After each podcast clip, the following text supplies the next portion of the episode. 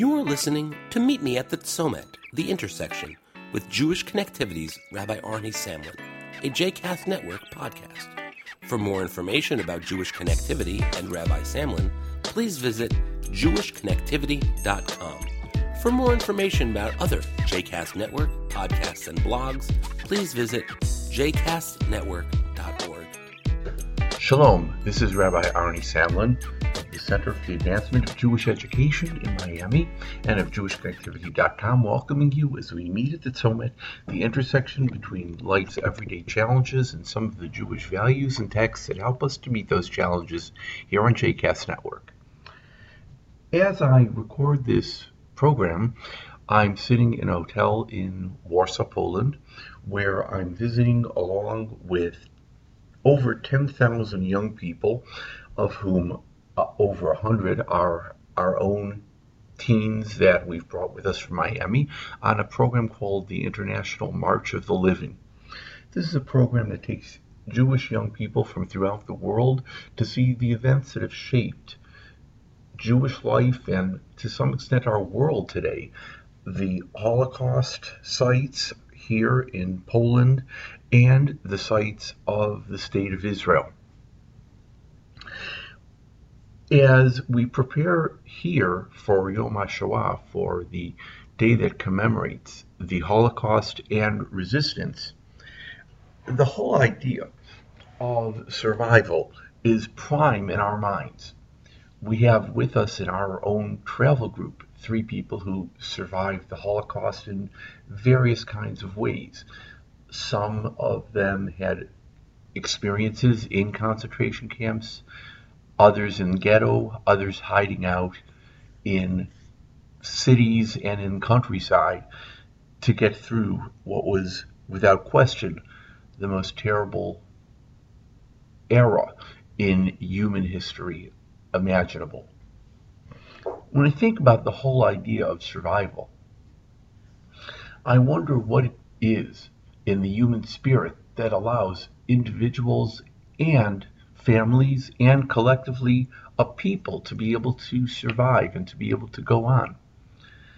When we think about it, the whole idea of resilience, something which is very prominent in thinking today about positive psychology and about how we bounce back from challenges that seemingly are insurmountable.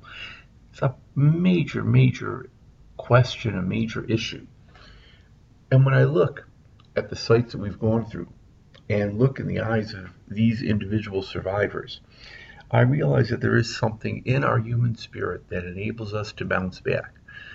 Perhaps it's the idea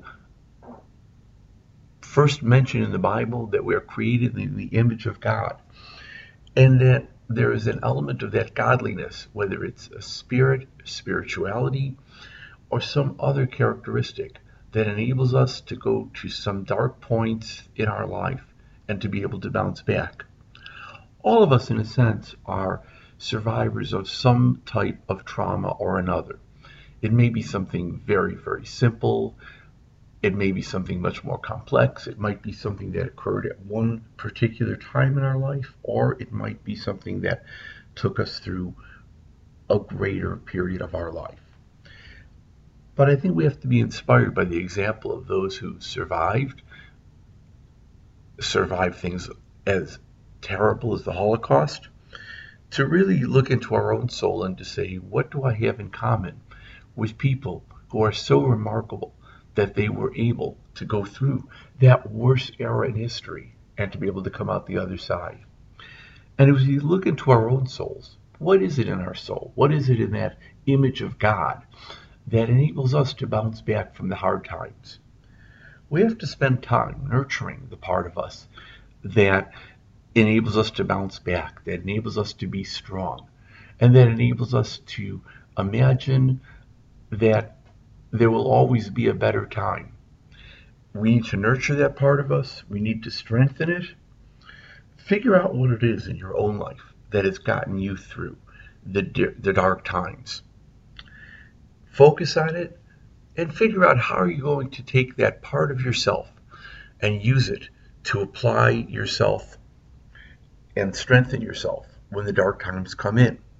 perhaps even more importantly, how can you use that strength, that resiliency, and pass it along to the next generation, to your kids, to other young people, and to the family and friends you have around you?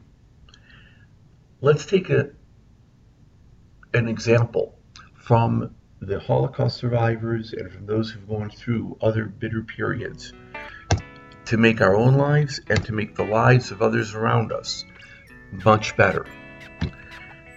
Please be sure to leave your comments about this and other podcasts on the Facebook page of JCast Network, on the Twitter feed of Jewish Connective. Go out there and make great things happen. Until the next time, Shalom.